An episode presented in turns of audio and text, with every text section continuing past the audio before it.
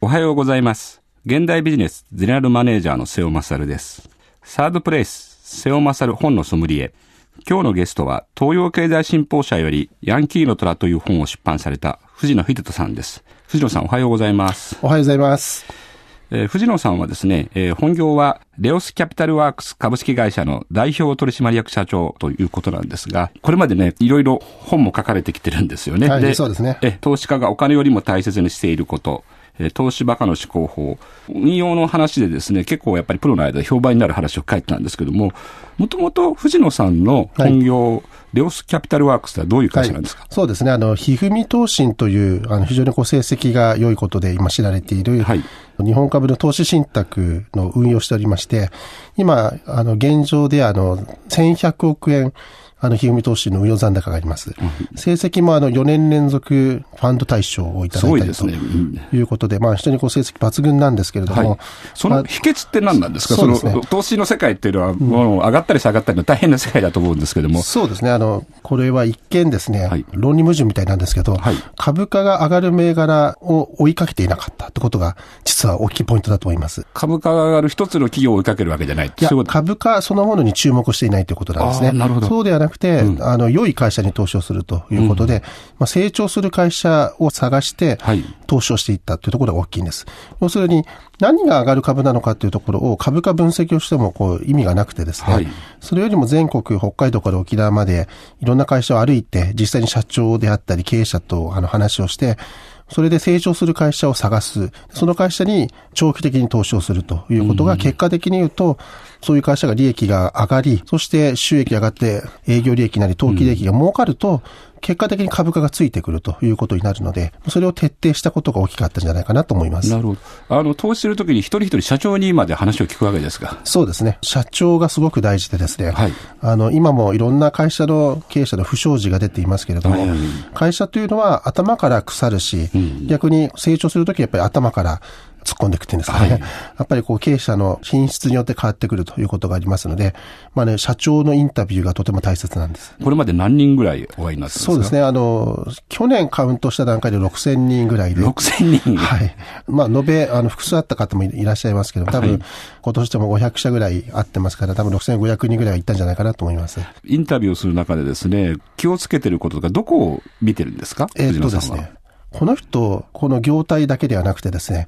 もしラーメン屋を経営したとしても、繁盛店を作るかどうかなってことを 結構見てます。あ、なるほど。はい。例えば、メーカーの社長さんであったり、あるいは全然違うサービス業の人でも、ラーメン屋の店長になってもはい。成功するかどうか見てる。そうですね。それどういうことなんですか？それはですね、うん。結局、その大企業であって、中小企業であったり、完全にこう社長業にこうはまってしまって、うんうん。それでこう人を顎で使ってうあの動かしているというようなあのタイプの人、もしくはなんか組織マネジメントで動かしているというような人はたくさんいらっしゃるんですけれども、はい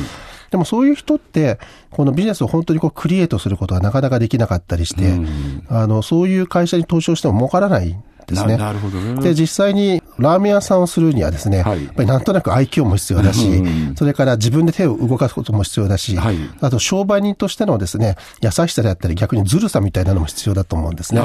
でそういうものがあるかどうか。例えば、ラーメン屋さんがの繁盛店の人が、はい。まあ確かに日立とか NTT の社長には多分なれないと思うんですけれども、日立とか東芝とか NTT の社長をされているような方がですね、はい。ラーメン屋をやっても繁盛店になると いうことであれば、ほぼ間違いないわけですね。確かにね。はい。やっぱりそういう意味では、要するに、やっぱり、これから伸びる会社、はいあるいは小さい会社を伸ばしていくには、やっぱり一つの形があるということですね、そうですね。やっぱり魅力があるとかですね、うん。やっぱり話してる内容がシンプルで分かりやすい。とか、はあと従業員がついていきたくなるような雰囲気を持っているとかですね、あとお客様に愛されるとか、それからあの新しい商品を開発して、で、それをあの手この手でですね、はい儲けていく力があるというところがとても大切で、それをこう一つ一つインタビューをしながら、あ、この会社伸びるんだな、伸びないんだなってことを見てるんです。なるほど。まあ、6000人の社長になってきたですね、藤野さんが、今度出した方が、こう、ヤンキーの虎ということで、ヤンキーの虎ってどういうことかっていうと、まあ、簡単に言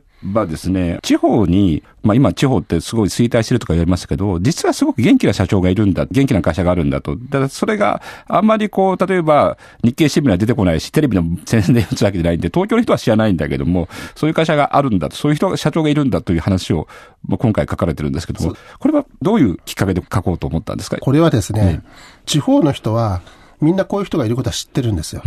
ところが、自分の地域だけいると思ってるんですよね。はいはい。で、東京の人はあまり知らないんですよ、この実態がね。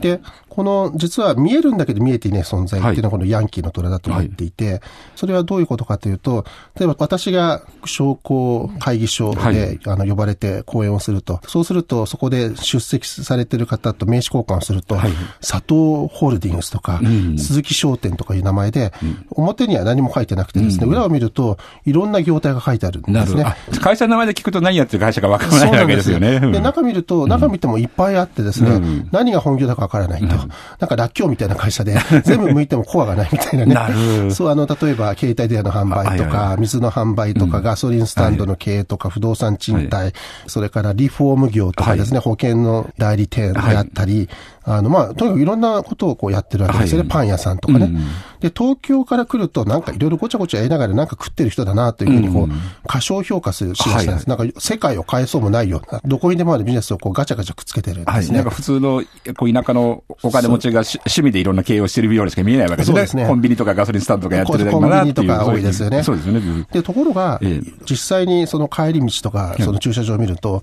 いわゆるこうベンツとかはい、外車ばっかり止まっていてですね、そしてみんな羽振りがいいんですね。高級な服を着てて。儲かってるわけですよ。はいはいで、実際に話を聞いてみると、あの、東京の虎ノ門ヒルズにこの間、マンション買いました とかですねはいはい。まあ非常にお金持ちなんですよね。景気いいわけですね。景気です。うんでもどこ行ってもそういう人がいっぱいいるわけです。はいでそのことにこう気がついて、はいあ、実はこういう存在、東京の人は過小評価してるし、もしくは見えてないなと、はい。で。地方の人は逆に自分の地方でしか見えていないから、こういう人が北海道から沖縄までわんさかいるということに多分気がついてないだろうと。なるほど。要するにこのセクターとして、はい。要はこのヤンキーの虎という人たちが集合体としているということを、はい。この世間に気づいてもらいたいと。はい。でこの人たちは結構実は金回りも良いし、リスクを取ってビジネスをする力があるから、こういう人たちをもっと地方創生のところで巻き込む必要があるかなと思って、この本を書いたんですね。なるほど。あの、少し前にですね、マイルドヤンキーとかいう話とか、ヤンキー経済みたいな話ありました出ましたね。はいで、どちらかというと、例えばまあ日経新聞とかですね、こう日経ビジネス出てくるような人たちっていうのはもうみんなスーツ着て、ネクタイして、あの、東京の電車の丸の内線に乗って丸の内に通ってるみたいなはい人なんですけども、あるいは東京の大学を出た方とかそういう方ですよね。で、ヤンキー経済って全然そうじゃなくて、地元ですよね。地元にすごく根付いてる人たちがいると。で、まあ地元の友達と、まあ、ヤンキーの特徴としては、うん。つるむと。そういうことでね、地元とつるむんでやってると。あの野球部ネットワークとかですね、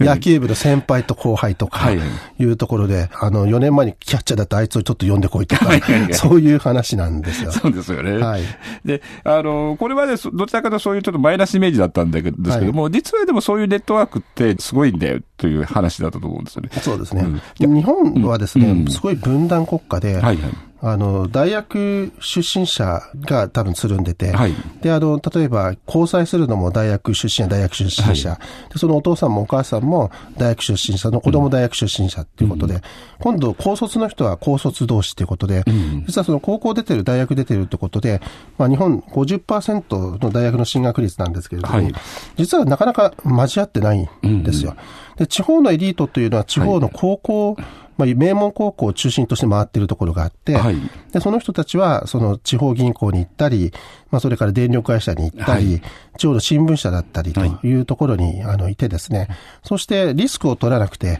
割と保守的な、あの、生活をしていると。でも一方で、高校も、まあ、出て、はい。まあ、それから実際にこう、働き始めたという人たちも結構いて、はい。その人たちが携帯電話をこう販売し始めたら、結構頭角を現して、そしてのれん分けして、でフランチャイジーとして成功し、はい。その2店舗3店舗経営して、うん。そしてその野球部ネットワークとか、はいはい。地元の先輩後輩の関係をしながら伸ばしていき、そして居酒屋も作り、で、居酒屋甲子園に出るようなお店を作りという人たち結構いらっしゃるんなるほど。ですよね。うん。で、この人たちと、それから地方のエリートっていうのは、はい。その住む環境も違ったり、うん。それから学向も違うので、はい。なかなか交わっていないんですよね。うんいわゆる地方エリートから見ると、どうも地方は衰退してると。うんそうですねで、特に、あの、地方エリートの方って結構、やっぱり東京で教育受けてる方が多かったりするんで、で多いですね東京と比較するとなんか寂しいような、そうですね。えそういうイメージを持ってるけども、逆にそういう交わらない、地元にずっと根付いてる方の視点から見ると、また全然違った姿が見えてくるってことそうなんんですす。なでね。例えば、もうほとんどシャッター商店街になっているところの一角のところにですね、はいなんかあの廃材をこう並べて、んまあそれにこうガラスをこう上に乗っけて、おしゃれなカフェにしてですね、うんそれで周囲10キロぐらいから集めて繁盛店にしてるような人とか会社っていっぱいあるんですよね。で、そういう人たちをよく見てみると、その実際にはこう地方でこうずっと商売をしていて、はいまあそれで成功されていて、はいい、う方が結構いて、要するにこうちっちゃいリスクを取ってちゃんとリターンを出しているということがあるわけですよ。なるほどここで大事なのは、うんリスクを取ってリターンを出して、それでさらに次を展開していくという力がとても重要で、はい。でそういう人じゃないと、やっぱりこう新しいことを作っていくことはできないんですよね。やっぱり隣になる人っていうのは、そういうリスクを取って行動してる方っていうことなん。ですね。そうですね。で、これはあの、実際ヤンキーの虎も2種類いてですね、はい。一つは地方の元々の地方豪族の息子たちなんです。例えば、あの、ゼネコンとかガソリンスタンドとか、あとパチンコとかですね、はい。の2世3世。で、これは意外と教育が高くてですね、地元の名門校に行っていたりするけれども、自分のお父さんの会社を継ぐというようなタイプの人が多くて、そういう人がこの展開しているケースと、はい。それからまあ、狭い意味のヤンキーの虎で、本当に鎖をも振りましたような 若い頃ですね、はい。やんちゃなやつがはい。高校出て、はい。それで、まあ、あの、まあ、独自の、あの、商売、商売心で、はいはい。あの、こう、リスクを取って成功し、うん。そして地域の中で特に販売系の、この仕事をしながら伸びていったってこのなるほど2種類の人たちがいるんですよね。ただ、両方とも、まあ、リスクを取ってはい頑張るというところははい全く一緒で、だからヤンキーの虎といっても、実は結構系列は事業継承系と、んそれから創業系という、こう二つに分かれるということがあなると思います。ね。理性と叩き上げみたいな、そういう形でね。そうですななるほどですね。高校の頃やんちゃだったとか、ヤンキーをしたって言ってるのは、ある意味そのコミュニケーション能力高かったり。それはめちゃ高いんですよ。あの、あのインセンティブシステムとかそんなことはなくてもですね、はいはい。お前やれという。ことで、あの仕事をさせることができるっていうのがあって。なるほど。うん、あと、お前の妹を面倒見てやっただろうとかね、はいはい。うん。いうことであったり、そういう意味では、こわもての部分もあるんだけど、僕、藤野さんの本を読んでですね、この中で紹介しているケースで、あの自動車工場の、ああの、社長されてる方の話が出てね。そうですね。はい。すごく面白いなと思ったのは、この方は、まあ、お父さんがやった工場を、まあ、結果的に引き継いだんだけども、で、それで、まあ、いろいろ事業を拡大していく中で、やっぱりすごい古い社員から圧力があって、いろいろこう、足を引っ張られたりしたんだと。だけど、結果的に彼は成功したんですけど、それをして成功したんですけど、その、自分の足を引っ張った社員をクビにしてないんですよね。ね今も一緒に働いてるんですよね。そうねそういうなんか厚さというのが、それがありますよね。やっぱり。義理人情っていうのはね、結構強いですよね。うん。だから、そこはやっぱり遅延と血縁とで、まあ、つながっていて、はいで、義理と人情、まあ、何や節の世界があるとはいいうところも、このヤンキーの虎の特色ではないかなと思いますね。そういうことですよね。まあ、東京だとすごく、あの、さっきおっしゃられたインセンティブがどうなってんだとか、ね評価制度がどうなってんだとかって、そういう話になりますけど、こう、やっぱりこのヤンキーとなる場合は、やっぱりそういう人を大事にしてたり、あるいは場合によってはこう、のれん分けみたいな、独立させたりとか、そういうのをうまく使ってるんですよね。そうですね。だから、こう、非常にこう、ドライな東京の、うんえーシステムとは違い、まあ、かなり、あの、まあ、人的な、密度の濃いコミュニケーションをしているというところが特色で、でそれでかつ、割と逃げない人たちですかね。まあ、もともと地域から外に出ない人たちと仕事をしているので、だから、ある面で見れば、まあ、それほど、ものすごく優秀なわけではないかもしれないけれども、地域のことを知り尽くしている人たちで経営をしているので、だから非常に、あの、個別地域の中での戦闘力がはい、すごく高いというのが、このヤンキーの虎の多分、経営者及び従業員の特色ですね。なるほど。要するに人を例えば採用するときも、優秀かどうかっていう視点よりも、むしろそういう地元に根付いてるかどうかとか、あるいはその裏切らないかどうかとか、あの、人としてのロイヤリティと地域のロイヤリティって多分日本のロイヤリティが立っている人たちはいが、まあ、ヤンキーの虎の従業員で、まあ、それこそがまさにマイルドヤンキーと言われて人たちの特色でもあるんですよね。なるほどね。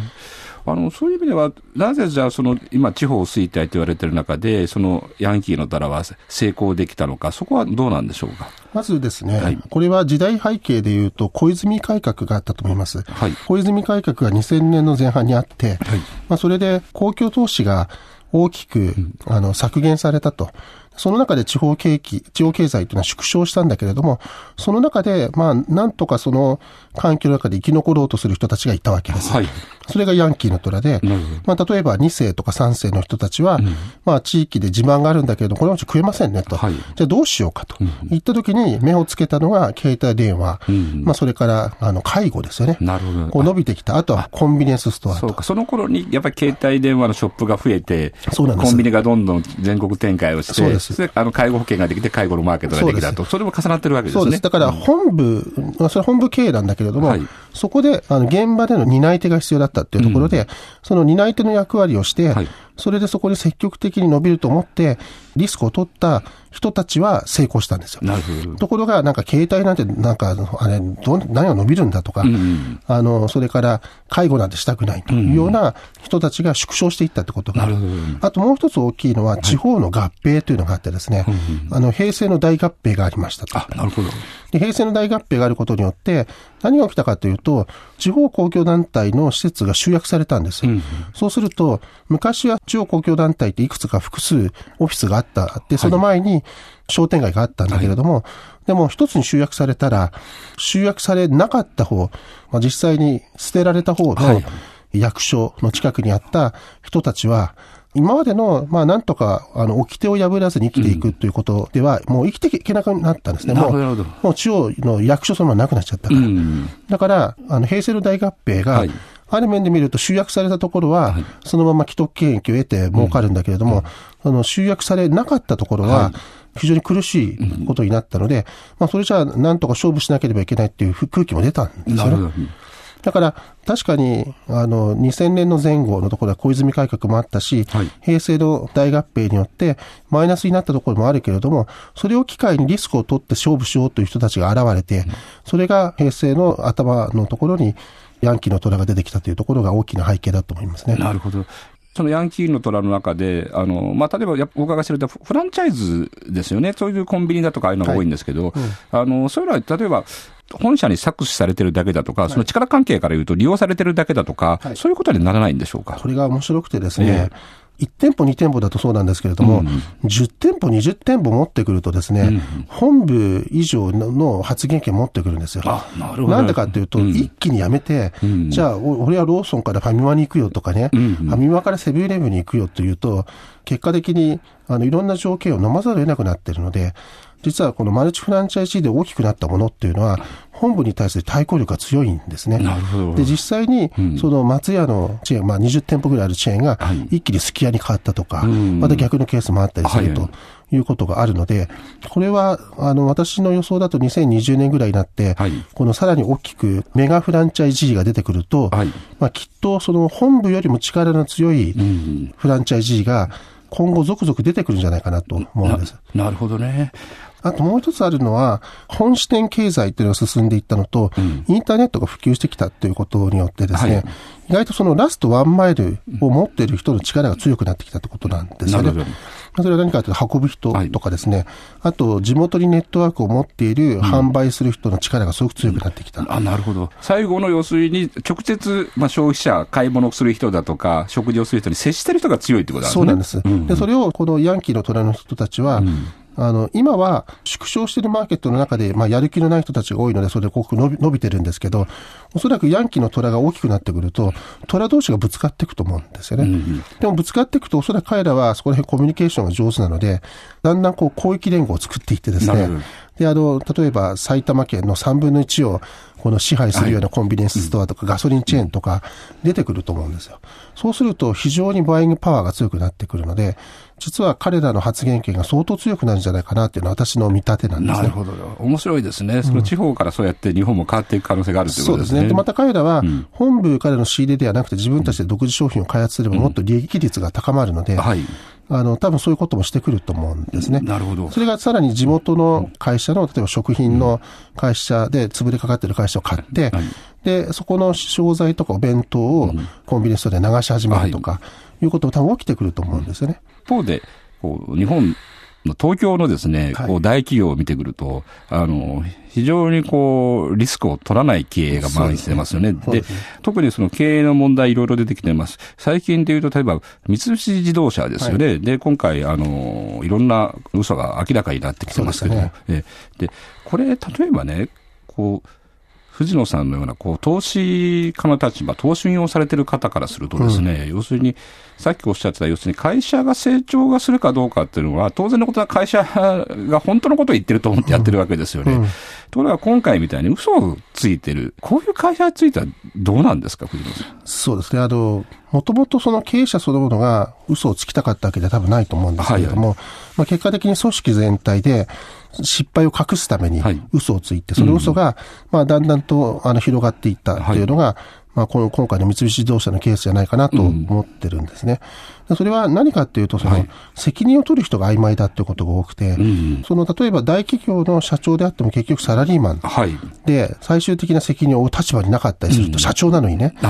あの、いうことなんですけど、いわゆるオーナー経営者だったら、もうすべての責任はオーナーの方に来るので、だから何か問題があったら、最終的に自分が責任が、あの、集中するということになるから、まあ、そのオーナー経営者自身が、その問題を解決しなきゃいけないんです。はい、ところがサラリーマンの会社の場合だと、うん、その自分も例えば社長でも2期4年でで辞めたりするから、はい、いかにそのものを隠すかっていう方にインセンティブが働きがちなんですよね。要するに2期4年の間に何か勝負して成功するっていうことよりも、やっぱり失敗することの方が怖いっていうことなんですね。そうですね。あの失敗しないことの方に意味があるということがあるので、で結果的に失敗しない経営を選ぶということなのと、あと失敗した場合にはそれをなんとか隠し通すことができないかというインセンティブが働きやすいというところがありますね。そうか、隠すインセンティブっていうのが出てくるわけですね。そうなんですね、隠せば隠すほど得するわけですよね、そうなんですね。だから東芝が不正会計を、うん、まあ、3人の経営者が行ってたわけですけど、はい、多分その前のあの時から多分その原型があったと思うんですね。うん、で不正会計ってある意味玉手箱みたいで、はい、開けるとじいさんになっちゃうみたいな、ね、開けちゃいけない箱をもらってゲーみたいなね。はいそれで、じゃあこれはなんとか自分の任期の間で開けないでおこうとして、うん、その次の社長にパスするわけですよ。で社長、ああみたいな、なんかすげえ玉手箱が来たみたいなね。それが3代続いてしまったのが、うんで、最終的にあの社長玉手箱持ってて隠してるよということが内部通報で分かってしまって、結果的に全部開けてしまったら、前の社長まで全部この玉手箱の影響を受けてクビになっちゃった、クビとになったという、そういうケースですよね。なるほど。どうにもこうにもならないところまで治らなかったわけですよね。そうですよね。今回の三菱自動車のケースでも本当に不思議なのは、あれはいわゆるまあ日産との共同開発の車っていうことになってますよね。それで今回の事件が発覚したのも、次のモデル開発するために日産側が調べてみたら、全然データが違うじゃないかっていう話になったことなんですけど、これって普通に考えると、いつかはバレますよねっていう話なんですよね。なぜ最初にそんなことしてたんだろうってのは不思議なんですよね。びっくりしたのが、うん、その最新の報道だと1991年からやってたって話なので、はい、あの、20年以上ですか、うん、あの、やってるんですよね。うんだから、まあ、逆にもう20年も見つかってないから、うん、あの、もう永遠に見つからないと思ってたんだと思うんですよね。いやなんかね、あの、よくあの、僕、週刊誌で事件の取材してるときにですね、はい、犯人の中に時々社内で不正をしてる人がいて、うん、で、こういう人たちって、バレたときにですね、時々あの、早く見つけて欲しかったとかですね、あの、言い出せなかったとかですね、捕まってほっとしたっていうケース結構あったりするんですけど、はい僕僕なんか今回の三菱の担当者の方なんかも、そう思ってたんじゃないのかなと思いますよね。私ね、あの、それで言うとすごく面白い話というのは、インドでね、もう巨大な粉飾事件を起こした会社の社長がいて、それがこうやって心境を話してるんです。それは何かというと、あの、虎の上に乗ったから降りれなくなったって話でね。まあ、不正会計とかね、もう粉飾が虎だとすると、降りたら虎に食われちゃうわけですよね。もう乗り続けるしかないと。だこれが多分大きな、あの、他の人の不正もね、この心境なんじゃないかなと思いますね。なるほど。もう非常に悲しくなるような話ですよね。そうですよね。だから結構今もだからいろんな虎があってですね、まあこれはあの悪い虎ですけど、そうですね。もう上に乗って、それで、まあ、降りると食われちゃうという状態の人っていっぱいいると思いますね。そういうことでね。やっぱり大きい大企業の虎になの上に乗るよりも、やっぱり自分で、こう、小さくても自分が虎になった方がいいんですよね。そうなんですよね。そうなんですよね。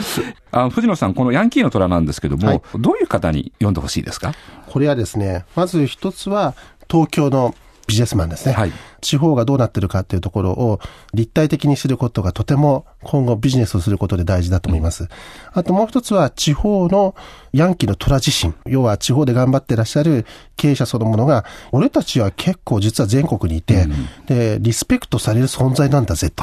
いうことを見て、あの、聞いてですね、よし、俺も頑張ろうと。認められたというふうに思ってもらいたいなと。あとは、地方公共団体であったり、地方で、あの、地方創生を頑張っていらっしゃる方ですね。この、あ、ヤンキーの虎というセクターがあると。でこの人たちもうまく巻き込んで、地方を良くしていこうというふうになればいいんじゃないかなと思います。あそうですね。これまでこのヤンキーの虎っていう方、要するにその地方で頑張ってきた方ってなかなかそういうなんか自分を出せる場所がなかったですよね。それ儲けるしかなかった。なかったですよね。うん、あと、まあ、強いて言うと、だから政治の世界ですよね。そうです、そうです。うん、政治家の応援したり、なんだかんすることで、名前を売ったり、あの、社会に役立ってるっていう、そうです。理解いるってことですね。だから、あの、ヤンキーの虎っていうのは、これ自民党の先生たちからすると、うん、あ、これ、俺の支援者だみたいな、人が多いんじゃないかなと思いますね。いや、自民党の政治家そのものにも、はい、まあ自民党の会ですけど、ヤンキーの虎みたいな人多いですよね、地方の。そうですね。そもそも虎から来たっていう、虎発の先生ってたくさんいらっしゃいますよね。そうですよね。